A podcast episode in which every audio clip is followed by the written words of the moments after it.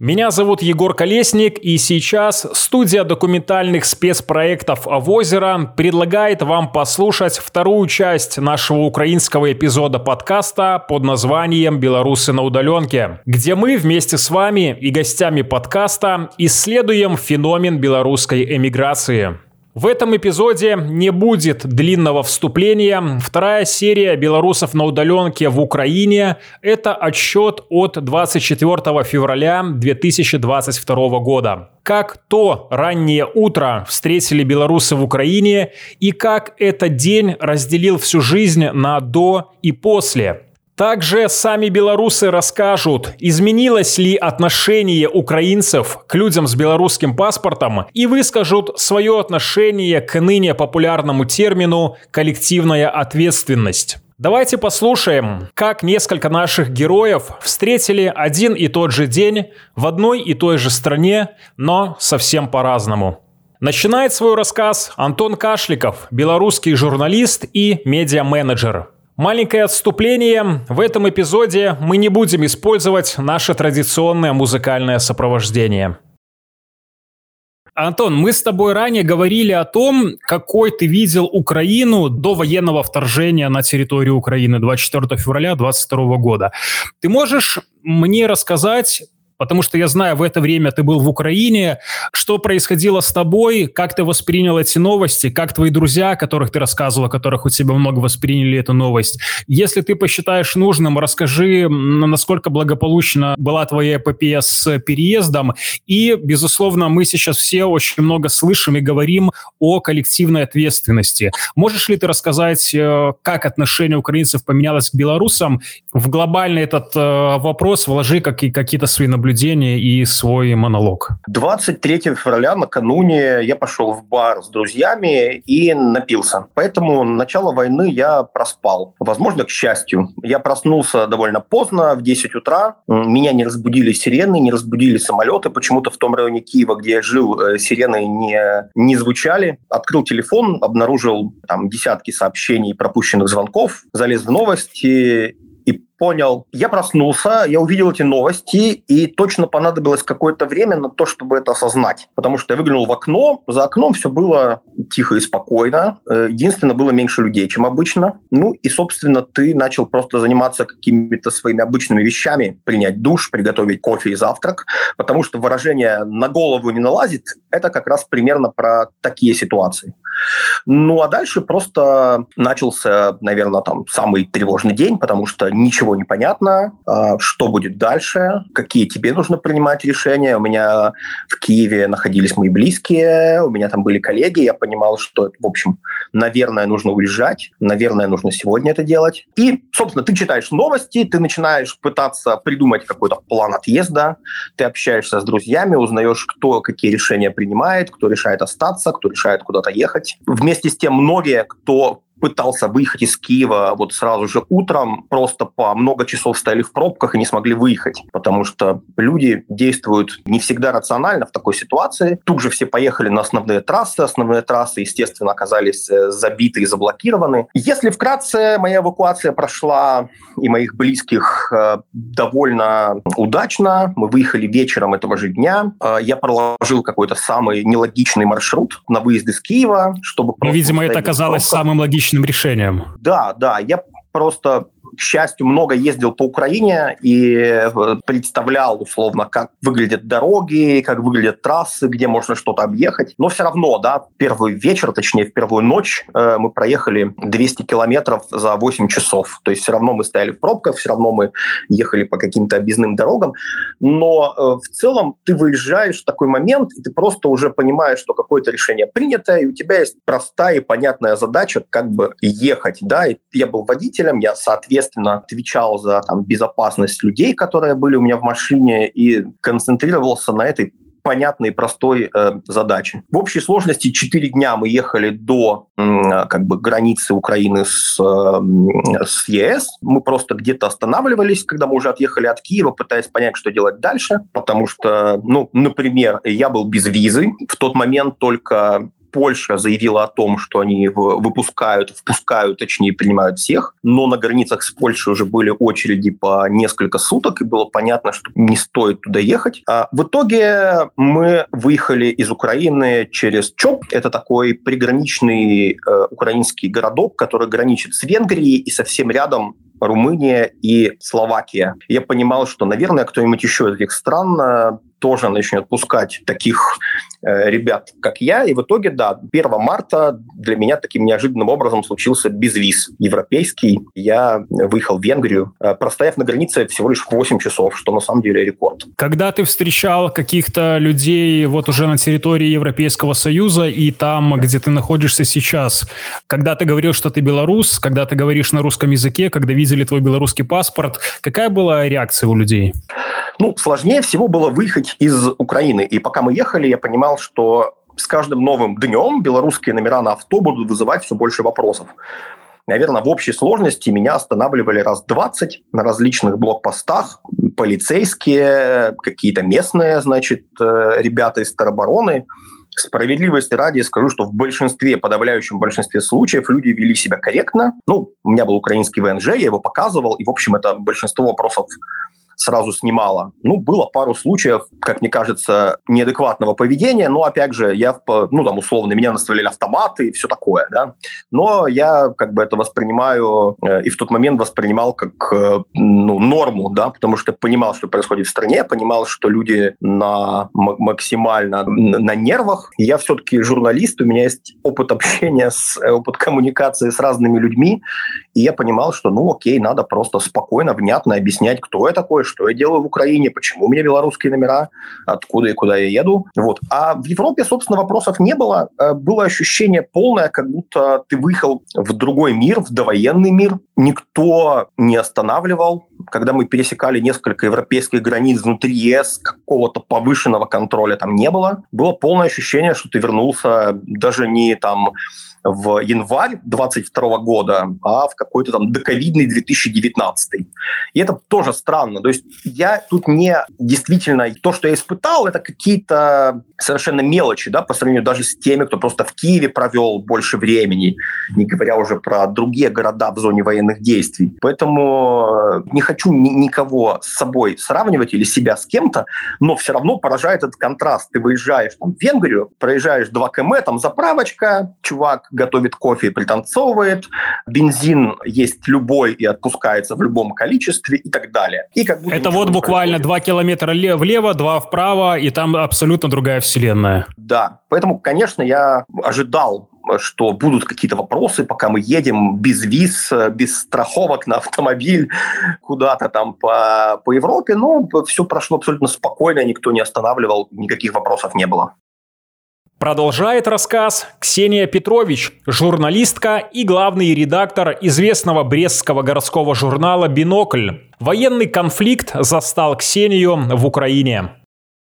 Ксения, mm-hmm. расскажи, пожалуйста, чем ты занималась в Беларуси до своего отъезда в Украину, что ты делала в Украине и как так получилось, что тебя именно там застиг а, вооруженный конфликт, который начался на территории Украины 24 февраля? Э, я работала журналисткой, жила в Бресте и была главным редактором и репортером Брестского городского журнала «Бинокль». Э, в 2021 году, в начале года, журнал был закрыт, ну и через какое-то время я выехала в Украину в отпуск, там побыла пару недель, и начались, началась какая-то волна репрессий в Беларуси. И, в общем, чтобы переждать, решила остаться в Украине, не возвращалась из отпуска, ну и так вот осталось, что осталось. Как я понимаю, ты сейчас не в Киеве, и расскажи, пожалуйста, каким ты встретила день 24 февраля 2022 года и как вообще поменялась твоя жизнь потом? Ну, я думаю, что я встретила 20,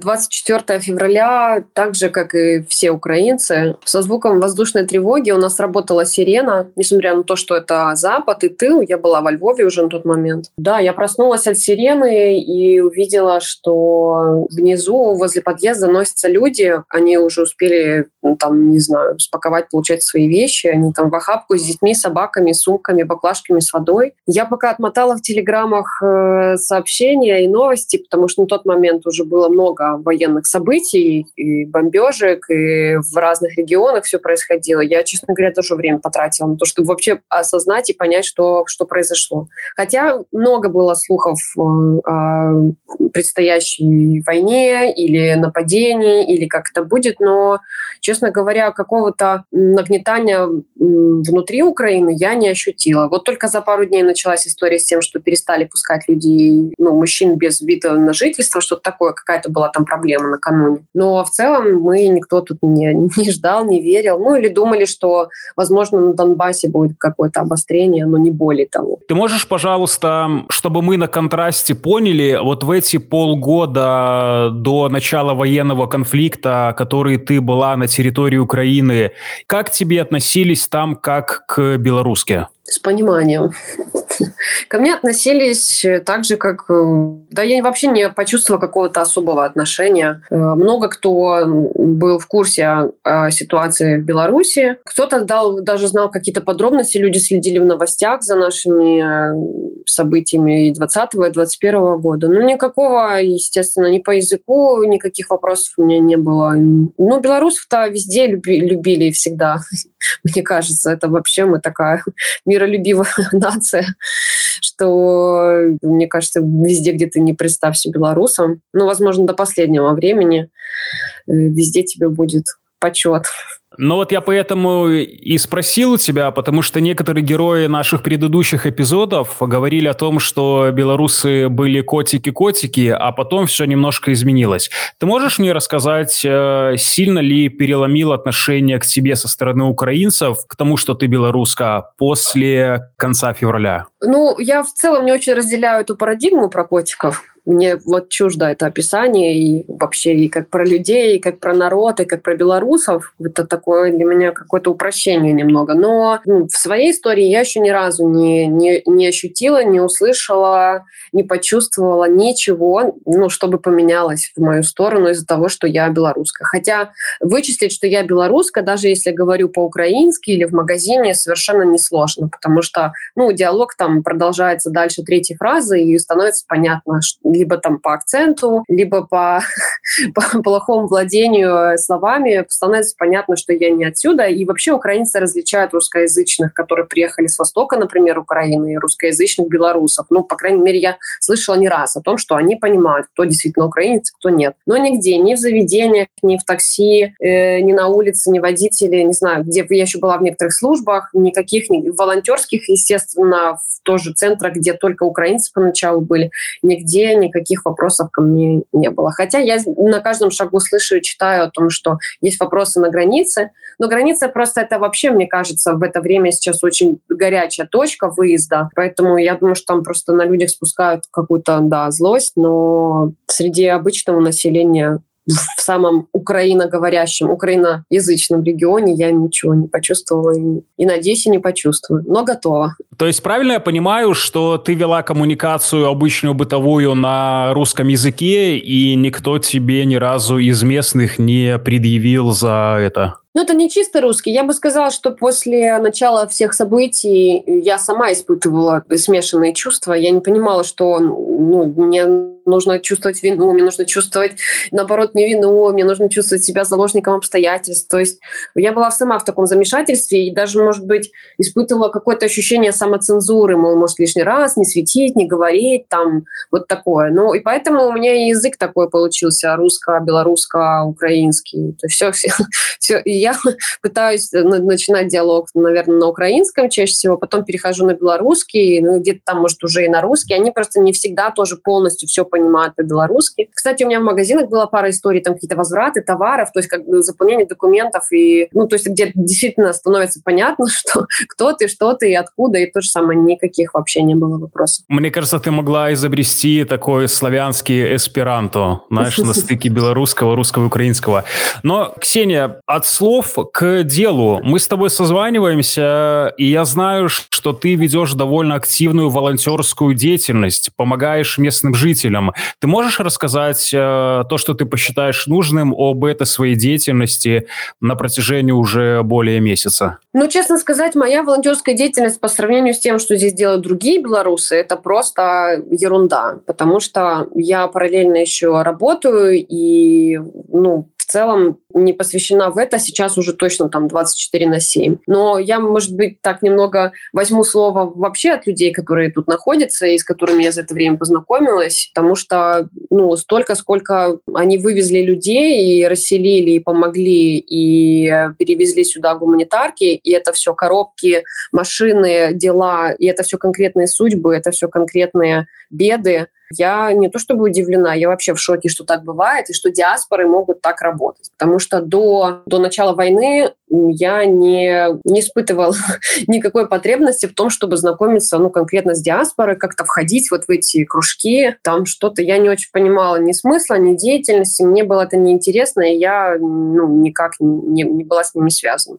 После, после уже 24 февраля так получилось, что ты начинаешь что-то спрашивать у людей, нужна ли какая-то помощь, и начинаешь включаться. Я просто увидела, ну, я уже давала такие комментарии и, и продолжаю их давать, что реально есть ощущение того, что ну, никто не останется в беде, всем помогут, всех расселят, всем устроит все, что будет нужно. То есть там у нас бывали случаи, когда мы с коллегой, э, чуть ли не сидя там лежа на диване, за 20 минут э, из Львова нашли доставку продуктов э, белорусские, которая находилась на тот момент в Киеве, без денег, без продуктов, на Троещине. И у них оставался там час до такого полуторасуточного комендантского часа, то есть у них не было бы возможности никуда не выйти, не запросить волонтеров, чтобы им что-то принесли. И это все решилось там через нескольких львовских русских людей. Все договорились, все как-то созвонились, дернулись, какие-то там, там кто-то деньги перечислил. Это при том, что белорусов здесь нету никаких карточек. Все наши украинские карточки вместе с деньгами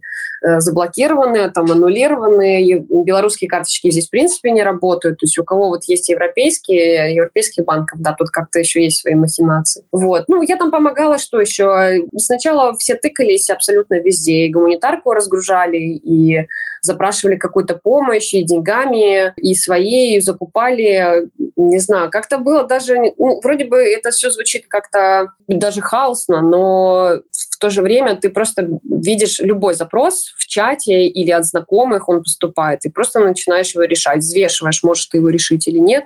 А запросы обычно это выезд, это деньги, либо продукты, либо переноски для котов люди очень искали, потому что животными бежали просто в руках, и чтобы дальше двигаться через границу, вот такие были запросы. Кажется, вроде бы ну, в военное время не до таких покупок и вещей, но вот есть такие штуки. Или сейчас приют, с которым я, ну не знаю, не скажу, что сотрудничаю, ну так, держу связь, скажем так.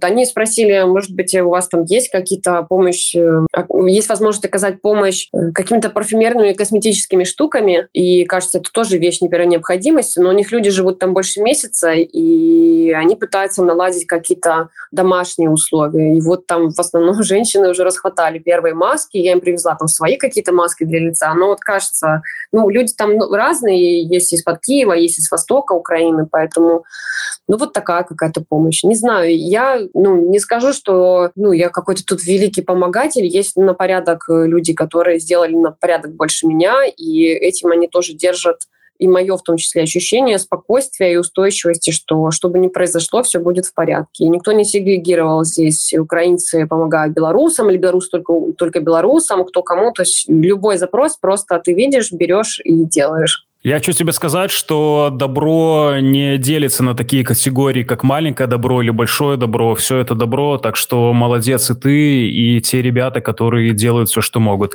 Скажи, пожалуйста, а когда вот это эмоциональное, эмоциональный взрыв, может быть, так это назвать, у украинцев прошел, и когда они сравнивали любого белоруса как какого-то агрессора, а потом увидели вот эту всю коллективную белорусскую помощь от белорусской диаспоры в Украине, Украине. Ты, может быть, видела какие-то точечные моменты, когда люди меняли свое настроение и отношения? Ну, мне кажется, что нам вообще сложно оценить, как украинцы на это все смотрят. Потому что, ну, они как-то, мне кажется, проживают это совсем по-другому, чем мы. Это их страна, их земля, их народ, не просто их место, где они живут. Поэтому вот эти перегибы, которые были, или какие-то истории про то, что кого-то где-то с кем-то грубо или по-хамски поговорили, ну, я как-то к ним ну, с каким-то пониманием отношусь. И, честно говоря, вот каких-то случаях, что прям что-то кто-то где-то переломился, я скорее изначально не встречала. То есть э, были какие-то подозрения, ну, нельзя было записаться волонтерство, проверяли прописку. Но туда не вписывали не только э, белорусов, туда не брали поначалу никого, кроме людей с львовской пропиской. Вот такая была история. Но постепенно, постепенно все равно все везде просочились, нашли себе дело. И я знаю, что никто нигде ну, не испытывал. Там. Хотя какие-то были истории. Помню, что кто-то ходил сетки плести маскировочные. Есть, есть тут такой вид занятия. И что узнавали, что э, там девушка из Беларуси. Но опять же, это, это не, не мой опыт. Это мне рассказывала моя приятельница. Вот она ходила. И что с ней там какое-то время не разговаривали люди. Ну, как бы так все в кучке там жанчинами сбивались, там плели это все дело, это же такое какое-то военное ткачество. вот. а, а она как-то так не, не вошла в общие беседы. Ну, насколько это показательный случай, не знаю. Поэтому я, да, в обратную сторону вот этого переключения с агрессии на, на принятие я не встречала, но я и агрессии. Все, кто в помощь включен, я даже не слышала, чтобы кто-то что-то там, кто-то с кем-то спорил или доказывал. Ну, и все помогают э, одинаково, вместе, рядом. Ксения, тогда заключительный вопрос. А ты несколькими минутами ранее говорила о белорусской диаспоре и о свое личное включение в нее или наоборот не включение. Ты можешь рассказать, какой ты увидела белорусскую диаспору после 24 февраля? Что это за люди, как они объединяются, не знаю, из каких побуждений они помогают, насколько это разношерстные люди, ну вот какие-то такие нюансы. Ну, я бы даже не назвала это командой. Вот обычно любые группы людей, которые начинают заниматься одним видом, не знаю, работы или какой-то деятельности, потом их называют вот прям командой, что это какая-то единая, такой единый организм. Я бы не назвала это так, и в этом есть своя прелесть, потому что я, видя, как решает вопросы белорусы здесь, во Львове, причем они решают эти вопросы по всей Украине, э, поняла, что ну как-то вообще можно за многое не, пережив... не переживать переживать. Ну, прям можно обращаться абсолютно по всем делам. Это не касается, наверное, каких-то сверх э, проблем. То есть, в принципе, я правильно понимаю, что э, никто там особо не делится на своих и чужих, а вот это желание помочь, оно как бы всех объединяет в одну национальность добрую, если можно так сказать, без оглядки на то, какого цвета у тебя паспорт и какой герб на нем изображен. Да, все помогают всем, просто когда есть белорусская русская диаспора, ты понимаешь, что даже если вот сейчас такие условия, когда кажется, что помощь белорусам не в приоритете, ну, по крайней мере, там от украинцев там или еще там как-то, ну, вот есть такое ощущение. Я не говорю, что это происходит, но тебе кажется, что, ну, как бы какие у меня тут проблемы, тут вот у Украины проблем. Все равно есть люди, которые включатся, включатся, для которых ты будешь приоритетом. И вот это ощущение, вот это понимание, что ты не один, и что ты сможешь кому-то обратиться, и там попробуют что-то сделать, и тебя нет футболя, тебя примут. Ну, это важная вещь. Даже если тебе в какой-то момент помощь там и не нужна, и ты этим не воспользуешься, но знать, что у тебя есть такая возможность, это держит. Я думаю, что это тоже ну, я вообще поняла смысл, наверное, в этой диаспорной поддержки. Он, наверное, в этом. Там ни, ни, ни в каких других, там, ни в развитии культур, ни в еще чем-то. Там вот, вот, вот в ощущении, что ну, мы не одни, это стоит дорогого. Константин Горячий – известный белорусский музыкант, который даже в такое время не расстается с музыкальным инструментом и, как он шутит сам, вступил в джазовый батальон во Львове. Э, ну, я музыкант, э, минский музыкант, пианист, клавишник. Э, играл в, во многих проектах Наверное, самая известная это э, группа Apple T, которая на протяжении очень многого времени э, представляла Беларусь на различных международных джазовых фестивалях. И э, мы сотрудничали со многими исполнителями, даже мирового значения. Когда они приезжали в Минск, мы, мы им аккомпанировали. Всю жизнь занимался музыкой. В 2020 году, когда начались протесты, еще до того, как начались протесты, в принципе, и в какой-то момент, значит, стали активно арестовывать музыкантов. Это было в конце октября 2020 года. Честно говоря, ситуация была в целом тревожная, и я не стал ждать развития событий. В общем, я очень спешно собрал вещи и уехал, уехал в Киев. Почему в Киев? Потому что, во-первых, у меня не было на тот момент э, шенгенской визы, а в Киеве у меня э, было и есть сейчас очень много друзей, вот, которые меня приняли, помогли как-то в первое время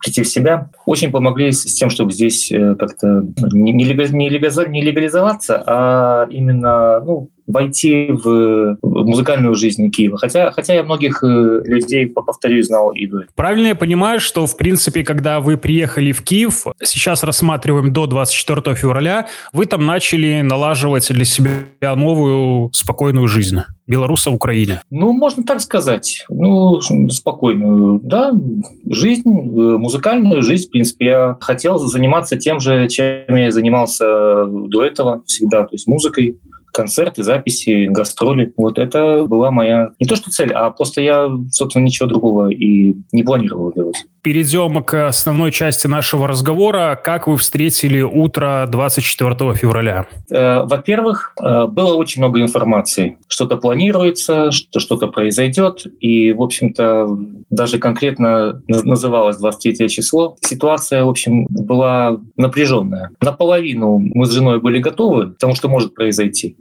Вот. Но, конечно, до конца никто не верил, что, что это случится. И так получилось, что мы заснули под утро, вот часа, часа в 4 мы заснули, а, а в 5 уже начали звонить телефоны. У нас не было, э, не были собраны вещи, мы, мы, не, мы не готовились к отступлению. Более того, у меня были на тот момент почти каждый день выступления в клубах, концерты были, в общем. И для себя я решил, что пока есть возможность играть музыку, вот, я не буду принимать никаких решений с тем, чтобы значит, э, куда-то бежать, перемещаться. Но э, когда значит, полетели самолеты, то есть мы услышали взрывы, тоже 24-го, э, в первый день мы, мы не планировали ехать никуда. Мы, мы уехали 25-го. А мы сначала переехали в, в маленький город под Львовом, потому что у нас была возможность там остановиться. И мы, в общем, месяц провели там, Почему месяц? Потому что мы не могли найти э, квартиру во Львове. Ну, конечно, были разные мысли по поводу отъезда в Европу, но как-то постепенно пришло понимание, что, во-первых, мы реально можем здесь чем-то помочь, вот, во-вторых, э, в Европе, пожалуй, у нас будет больше проблем, чем их решение. Константин, расскажите тогда, пожалуйста, то, что вы посчитаете нужным. Чем вы занимаетесь э, сейчас, как помогаете, насколько я знаю, а, людям, которые попали в беду, и вообще из чего сейчас состоит жизнь белоруса в такое время в Украине? Ну, насколько я вижу, белорусы, которые остались, потому что очень много уехал, конечно, в Европу. Кто-то смог вернуться, но это скорее единичные случаи. И не только белорусы. В принципе, все люди, которые не, не задействованы в конкретных боевых действиях и войсковых каких-то формированиях в основном занимаются волонтерством, посильной помощью. То, чем я занимаюсь, это я нахожусь во Львове, Здесь у нас э, есть такой так называемый джазовый батальон. Он состоит из э, музыкантов, которые во Львове э, оказались ну, со всей Украины. То есть здесь и из Киева, и из, и из Харькова, и из Винницы, и из Днепра, в общем, отовсюду. И, в общем, мы выполняем какие-то функции. То есть, в общем, что мы делаем? Самые разные задачи. Я, к сожалению, присоединился только вот первую неделю, потому что мы только, мы только переехали во Львов, не могли найти жилье. Здесь сейчас действительно большая проблема, потому что очень много людей вот, и найти более-менее адекватное жилье за адекватные деньги достаточно тяжело. Задача следующая, то есть мы там, не знаю, разгружаем фуру где-то на складе, там где-то как волонтеры стоим, э, что-то что помогаем, там направляем движение, э, где-то мы играем просто концерты и, и собираем э, деньги. То есть, точнее, это не концерт, это, скажем так, мы играем для привлечения внимания, для сбора денег. Вот. Хотя, хотя это полноценные концерты. И, честно говоря, спустя месяц, я принципе, такого не было, чтобы месяц я не подходил к инструменту. И сейчас начались эти концерты. Это, конечно, очень, очень большое дело для для музыканта в первую очередь. Несмотря ни на что, музыкант должен играть. С одной стороны, немножко грустно, что в таких условиях вы подходите к инструменту, но, наверное, творчество помогает и вам, и людям, которым сейчас сложно. Константин, тогда последний вопрос. А сейчас очень много говорят о коллективной ответственности, каких-то нападках в сторону белорусов. Кто-то говорит, что наоборот поддерживают, и все прекрасно все понимают.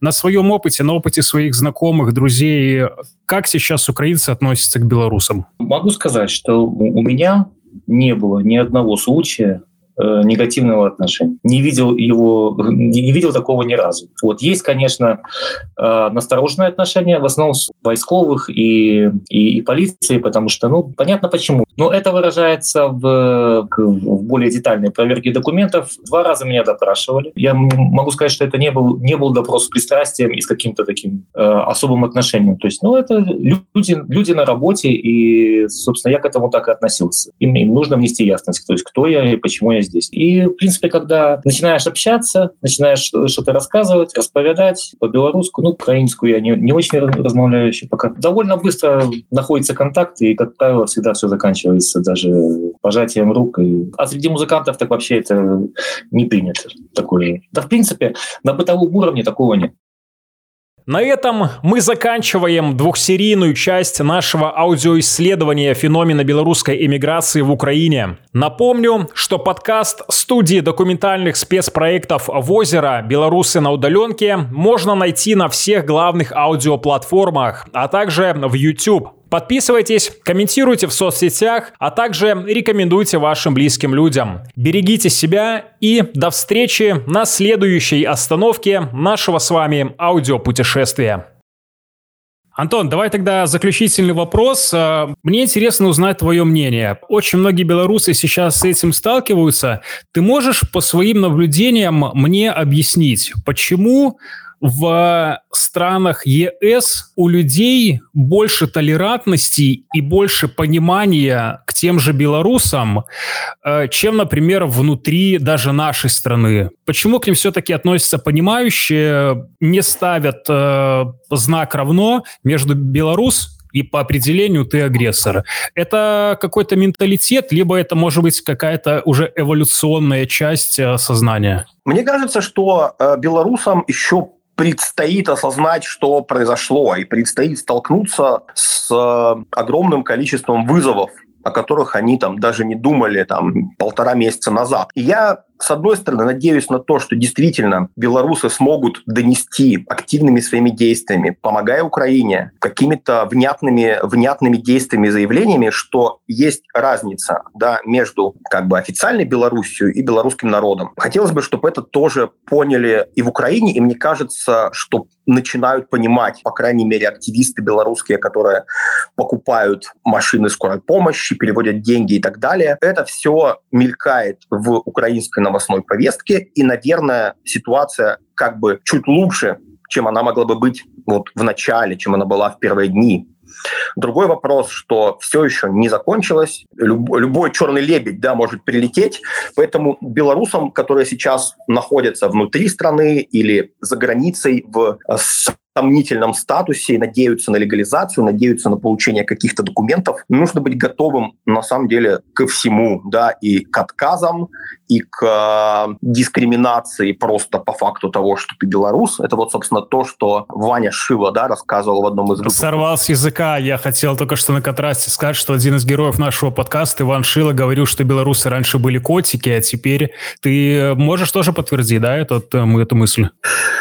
А, ну, лично я пока с таким не сталкивался. Да? Я не беру ситуацию с моим выездом из Украины, потому что это были первые дни войны, и это была самая эмоциональная часть. Дальше пока вот, ну, я не сталкивался с тем, что меня как-то дискриминируют по факту того, что я белорус, там, не разбираясь, кто я, чем занимаюсь и так далее.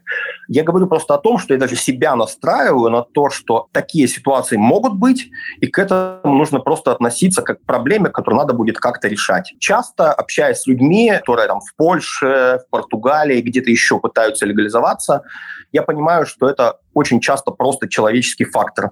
Потому что правительство, государство какие-то решения спускает, они довольно путаны, они еще не отработаны, и вопрос, на какого чиновника ты нарвешься в конкретной там городской управе, и опять же, насколько ты будешь уверенно, спокойно и четко отстаивать как бы свою позицию, свою правду. Поэтому прошло еще слишком мало времени, механизм, мне кажется, в этот европейской бюрократический, он медленный, неповоротливый, но какое-то время пройдет, он запустится, по крайней мере, будут понятны пути, как там нашим за границей получать документы и так далее. Но мне нравится твое здравомыслие. Ты сказал про чиновников, но мы прекрасно понимаем, что официант либо бариста в баре тоже человеческий фактор, и он может высказать какую-то агрессию в твою сторону. При этом, наверное, мы с тобой будем солидарны в том, что раскручивать эту агрессию по спирали тем же белорусам за границей не надо, а как-то со здравомыслием оно, наверное, пока, ну, вот такой наш следующий шаг. Это скорее про адекватную оценку реальности вокруг.